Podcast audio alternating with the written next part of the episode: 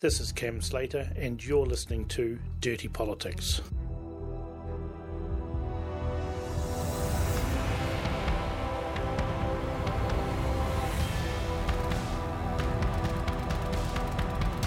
Welcome to Dirty Politics. With me again is Simon Lusk, and tonight we're going to discuss something that I've been picking up in a bit of back chatter from the National Party caucus and from other people associated with National, and indeed a lot of my readers, and that's the fact that there's a thought that it might be better for National to lose this election and to go into opposition, and that they'll only be in opposition for three years.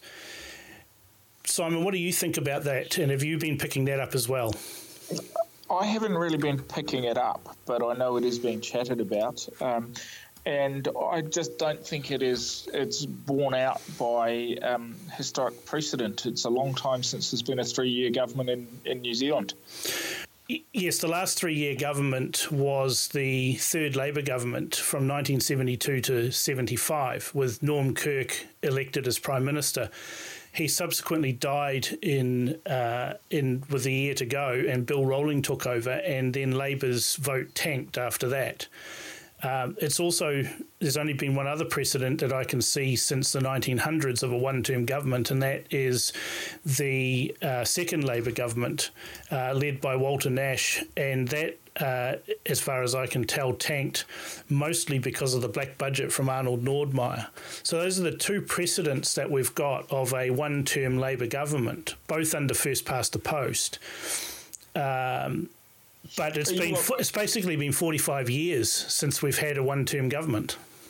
Are you old enough to remember what happened in 75? No, not really. Um, only from what we know in the history books. But the reality was, uh, Labor came in with with Norm Kirk with huge hopes. Uh, he worked himself basically to death and then was replaced by a decidedly average leader with a squeaky voice. And that leader was up against basically a bull of a man in Robert Muldoon. And uh, he stormed to power in 1975 and stayed in power for three terms with the Dancing Cossack ad, which was a particularly oh, an absolute high point in New Zealand political um, uh, advertising. Yeah, I, I, don't think the ad is what tipped them over, although it was rather effective at the time. Uh, Reds Under the Beds was a, a real good uh, way to beat Labor about the head with a with a piece of four by two. But the reality was is that once Norm Kirk went, there there really was a very shallow talent pool that was left, and, and it allowed Rob Muldoon with his forceful personality to to run over the top of them. I think the point that we're both making here is that it's rather silly, and I believe it's silly. Uh, for the National Caucus to be talking about, oh well, it's okay if we lose, we'll only be out for one term. Do you so think that's a do you think it's a rational thing, Simon, for them to be saying? I, I think it is an extremely optimistic thing. Um, but, you know, why do you think that the respectively Labor and National haven't been able to tip their opponents out after three years, Cam? I mean, it's been 45, uh, 42 years. Why haven't they been able to do it? Well, we've had a change in the the way that we uh, elect our MPs. We've got MMP now. In 1984, once Muldoon was gone, he was just so awful and had left the country in such a bad state that voters were immune to anything that National could do in 1987 after one term of, of Labor from 84 to 87.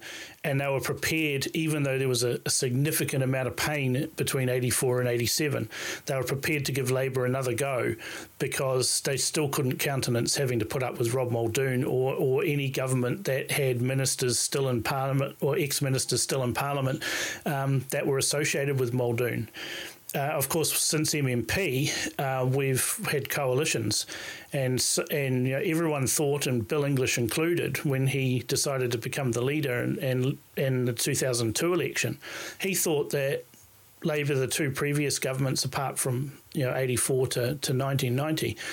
Uh, had been tipped out easily, and the and they thought arrogantly that they'd do the same. But this is where we get to the point where that that I want to make and the point that I want to discuss with you is the power of incumbency. And I don't think National in 2002 understood the power of incumbency.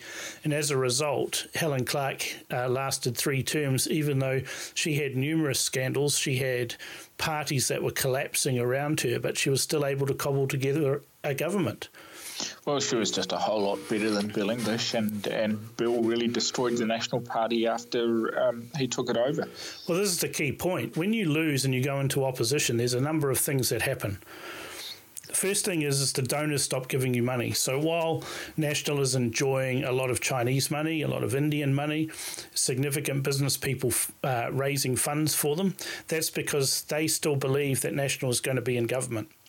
But as soon as you go out, the those those two ethnic communities who have money instantly swap over to who the government is, and the phone that used to ring, you know, offering you money or having fundraisers or all that, it just stops ringing, and you you can call those people and they'll basically just hang up on you.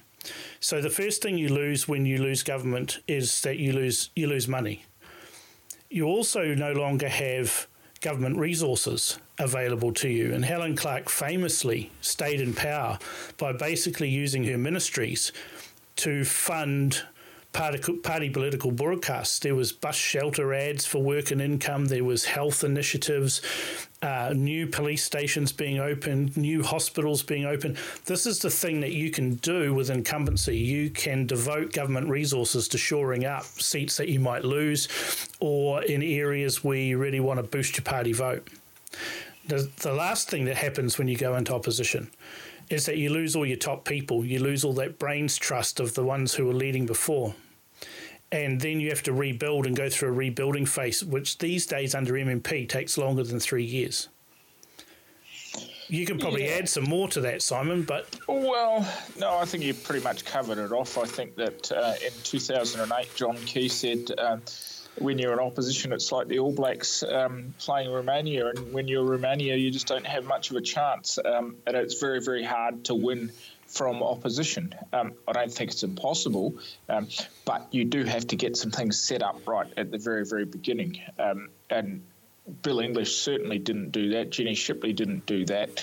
Um, I, I, don't remember what happened in 2000 and uh, sorry in, in 1984 uh, with National.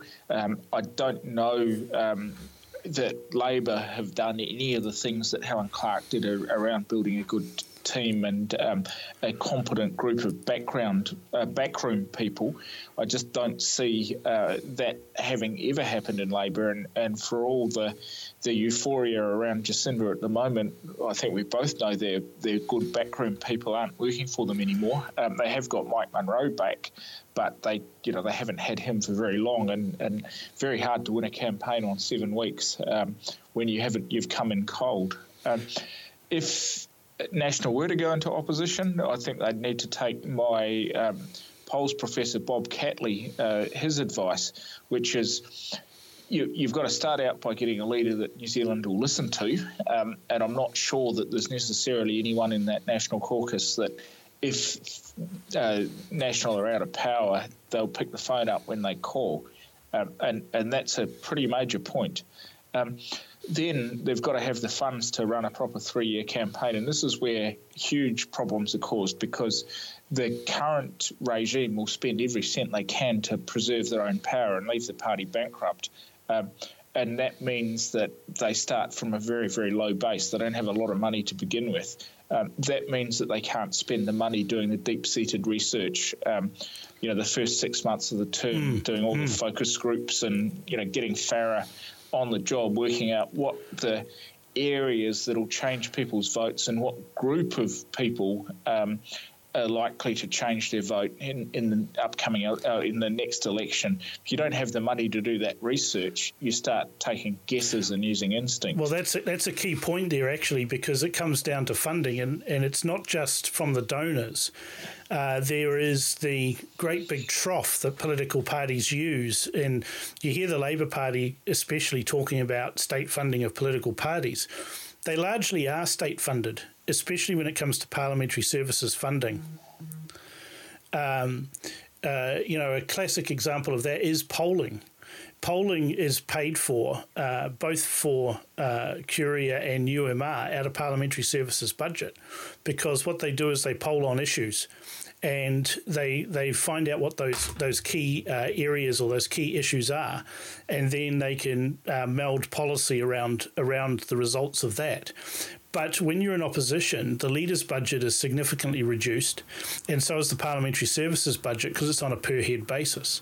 And so this is when I hear uh, relatively young backbench MPs in national who have never experienced opposition, and this is this is a really key point. These people have never experienced opposition at all. They have no idea that the uh, worst day that you can have in government is still better than the absolute best day you have in opposition.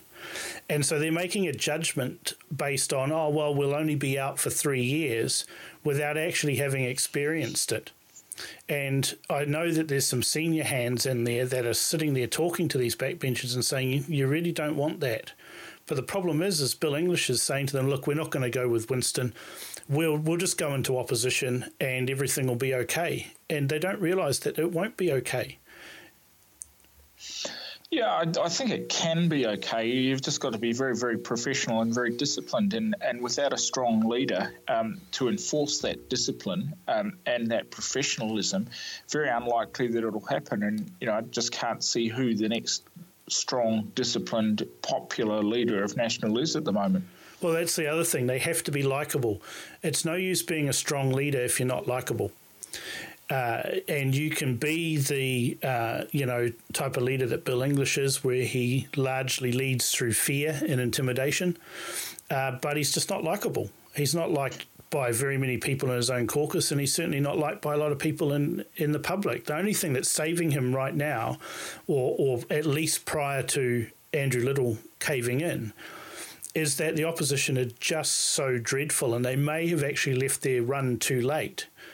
Yeah, I think the other thing that's going in Bill English's favour is the New Zealand economy is very strong, and most people aren't interested in politics because they've they've got decent jobs, and yes, there are a few problems, but there's not problems that really affect them too much, and they're just not interested in politics. I scarcely yeah. talk politics in Hawke's Bay at all because no one cares. They're well, just happy with how things are going. Exactly, and the other thing is is that the opposition tends to over egg issues, so they talk about this massive housing issue that there's supposedly fifty-seven thousand homeless people in New Zealand it just doesn't bear any rational sense. You know, 57,000 homeless people takes up a lot of space. Where are these people? I don't know anybody who knows anybody who knows someone who's what we would consider to be homeless. Yeah, and, and, and even if it was, um, those numbers were big, it's not a vote winning issue. It, it doesn't swing middle New Zealand. Middle New Zealand tends to think that the homeless should get their shit together and and um, actually get a job and, and get on with life rather than bloody living in the streets. Yeah, so the, so the issues that they're making out are these huge issues that just aren't. And, and we know that they're not because Labor's been banging on for at least the last three years and certainly the last nine about all of these game changing issues, and not one of these things has changed the the polls. Maybe Jacinda will, maybe she won't, but I think it's a little bit fatalistic of the national MPs to start talking about, oh well, let's go into opposition for three years. Now, we've talked briefly about the the lack of funds. What does that mean for you? Without having those funds in terms of policy and policy development?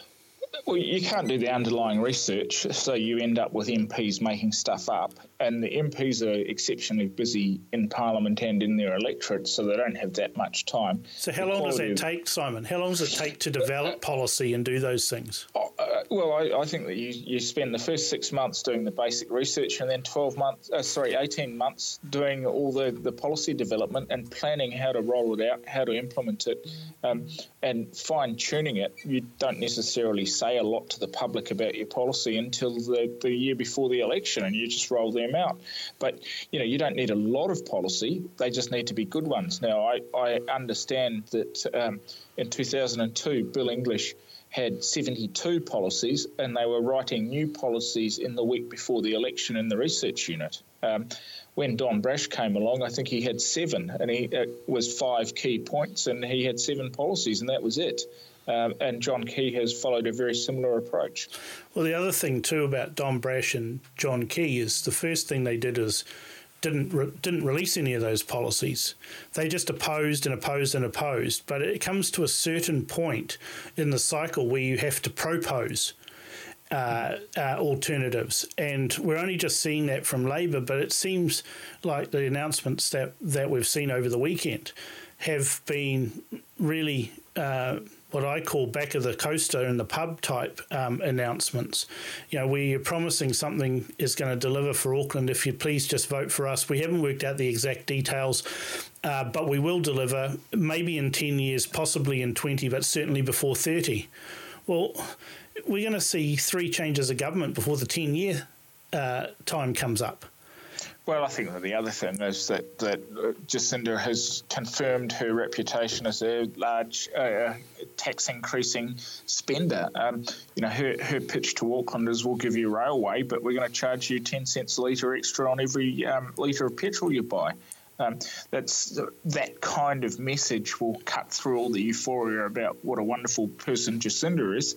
Um, and do you want to spend ten cents a litre extra on petrol to fund Jacinda's railway? Well, ironically, though, that will probably actually ease congestion because it's kind of a congestion tax. The uh, a lot of poor people will not be able to afford that tax, so will cut back on their travel, which frees up the motorway for people who are just going, oh, well, 10 cents, you know what, petrol's been twice the price it is now, so we can cope with that. And so it doesn't really work. Yeah, yeah. Um, it, will be interesting to see whether the her complete lack of preparation to be leader ends up with her rolling out the kind of policies that were rolled out in the 2002 national campaign. And I think that it would be smart to uh, predict that Jacinda is going to try and increase taxes somewhere, and probably because she seems to go on about the most vulnerable in society, she'll increase the top tax bracket. Which is not a particularly smart thing to do, but it's a dog whistle to her supporters. I don't know how that'll go over with Middle New Zealand, and, and that's um, something we probably need to talk to Farrar about. Yeah, well, where is Middle New Zealand now? Because it's substantially higher than it was in 1999 when Helen Clark proposed increasing the top tax rate for people over 60,000. So, yeah. I, I just don't think that Jacinda's thought that through, and I don't think she's got that policy. But if we just come back to you know talking about the National Caucus and their thoughts that it'll be a one-term government, um, you know we've touched on developing the policy that it takes perhaps 18 months to develop that policy, and then in election year you start rolling those policy out. What do you do in the meantime, though, while you've got people like um, the the Epsom MP Paul Goldsmith, who, who's a, the probably one of the perfect people to develop policy. You sit them in the back room, feed them pizzas, keep them in the dark room away from people. But what do you do in the meantime to ensure that you can get back in after after one term? Well, the first thing is fundraise, and the second thing is to form a very good team of backroom people who understand how to win elections. And the, the biggest tragedy for National going into opposition will be leaving, losing Stephen Joyce. And Joyce, although he's a bloody socialist who gives away a lot of corporate welfare, which we both hate, hmm. is an absolute master of campaigning and the best campaigner in New Zealand by a significant margin. But if, if he's no longer in government, he'll go and do something else. He's probably sick of politics by now. Um, and there's no one there to replace him. They haven't groomed anyone. Um, there's no one with the strategic sense that, that Joyce has. Um, so they've got to find someone there that, that is as good as him, um, and that's going to be tricky. Um, then you know, they, they have to oppose Labor um, in a sensible way, not the way Labor has opposed National, which is John Key was evil or National's evil. It, it doesn't work. No, um, you have to nail the government on competence and ethics, don't you? Yeah, yeah, and and you know there, there will be dodgy stuff done. Um, well, there always is. Yeah, and and they will be incompetent, and Labor are always incompetent. Um, and I just don't think that there's a um, a path for them not to be incompetent because they really don't have a lot of strength in that, that caucus. There's there's some real muppets that are in senior positions. Well, that's the problem that that I keep seeing though is that National doesn't have those people. They haven't got a Lockwood Smith with an attention to detail. He he's the gold standard for nailing rat bags, because week after week in Parliament, month after month, year after year, he hammered Clark about Philip Field, totally hammered him over and over and over again on ethics.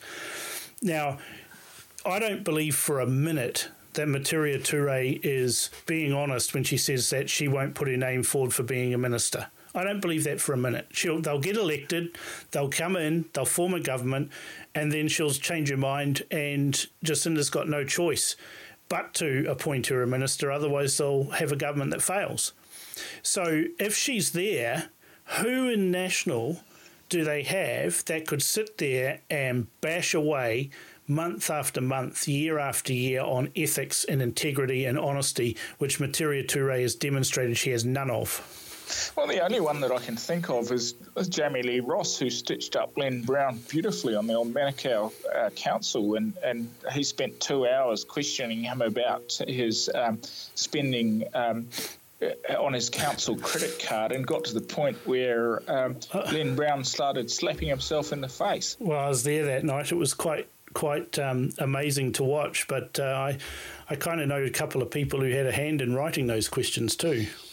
Yeah, yeah, and and look, I, we've already mentioned Paul Goldsmith. I think he's got the kind of um, thick skin or lack of um, empathy with others to be able to absolutely forensically crucify someone if he chose to. There's one other. Um, There's one other.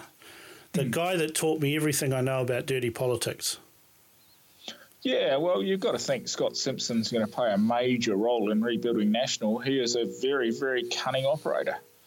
Well, you know, he's never met a sign he hasn't wanted to deface.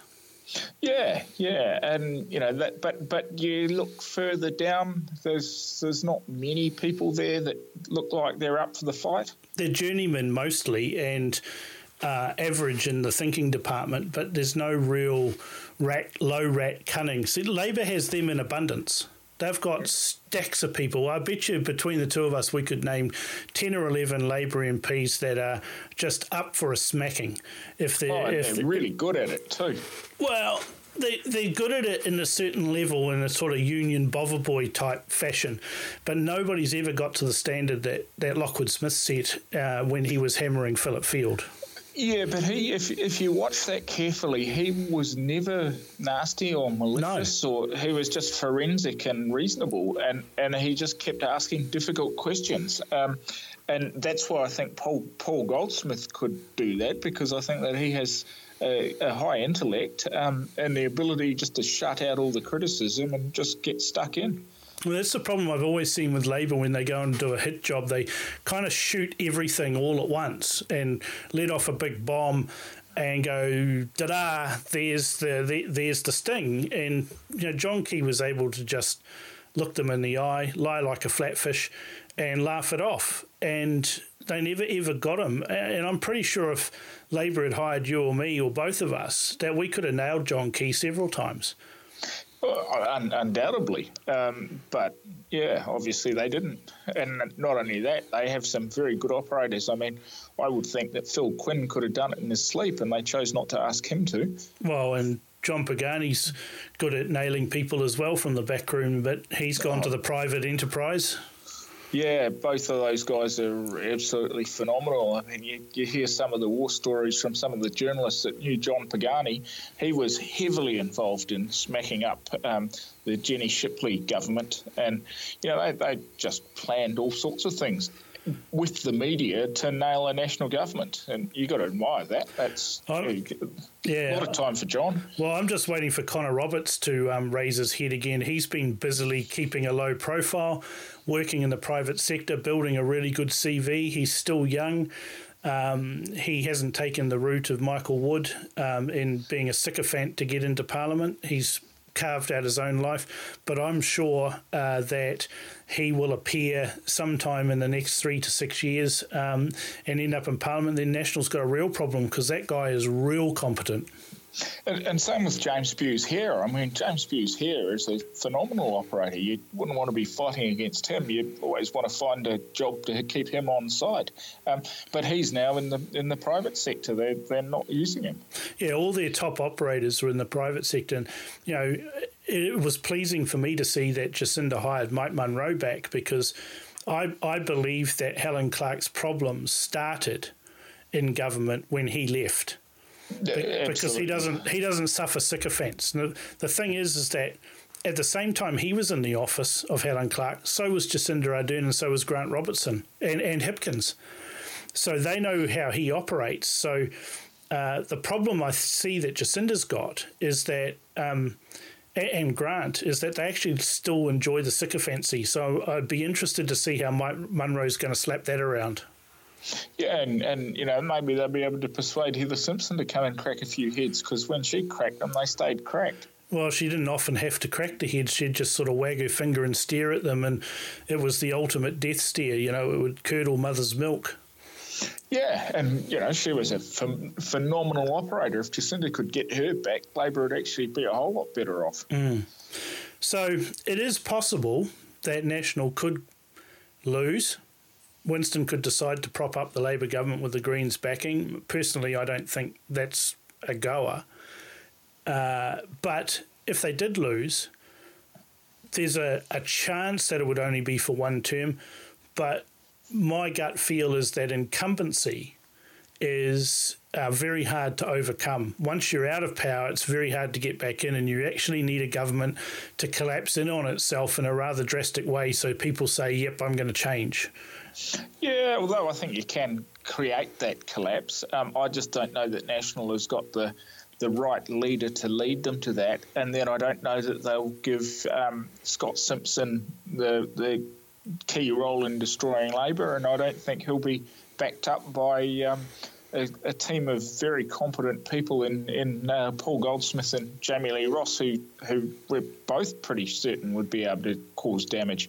They probably won't be allowed to in, in, which case the scenario that the backbench is running that oh it's okay we'll clear out all the old codgers like Bill and Nick and all and Steve Joyce and all of those people that are in Gerry all the ones who are in their way and that it's better for their careers to lose because we'll only be out for three years is probably a forlorn hope and it's likely to be six years and and if they're really unlucky nine years.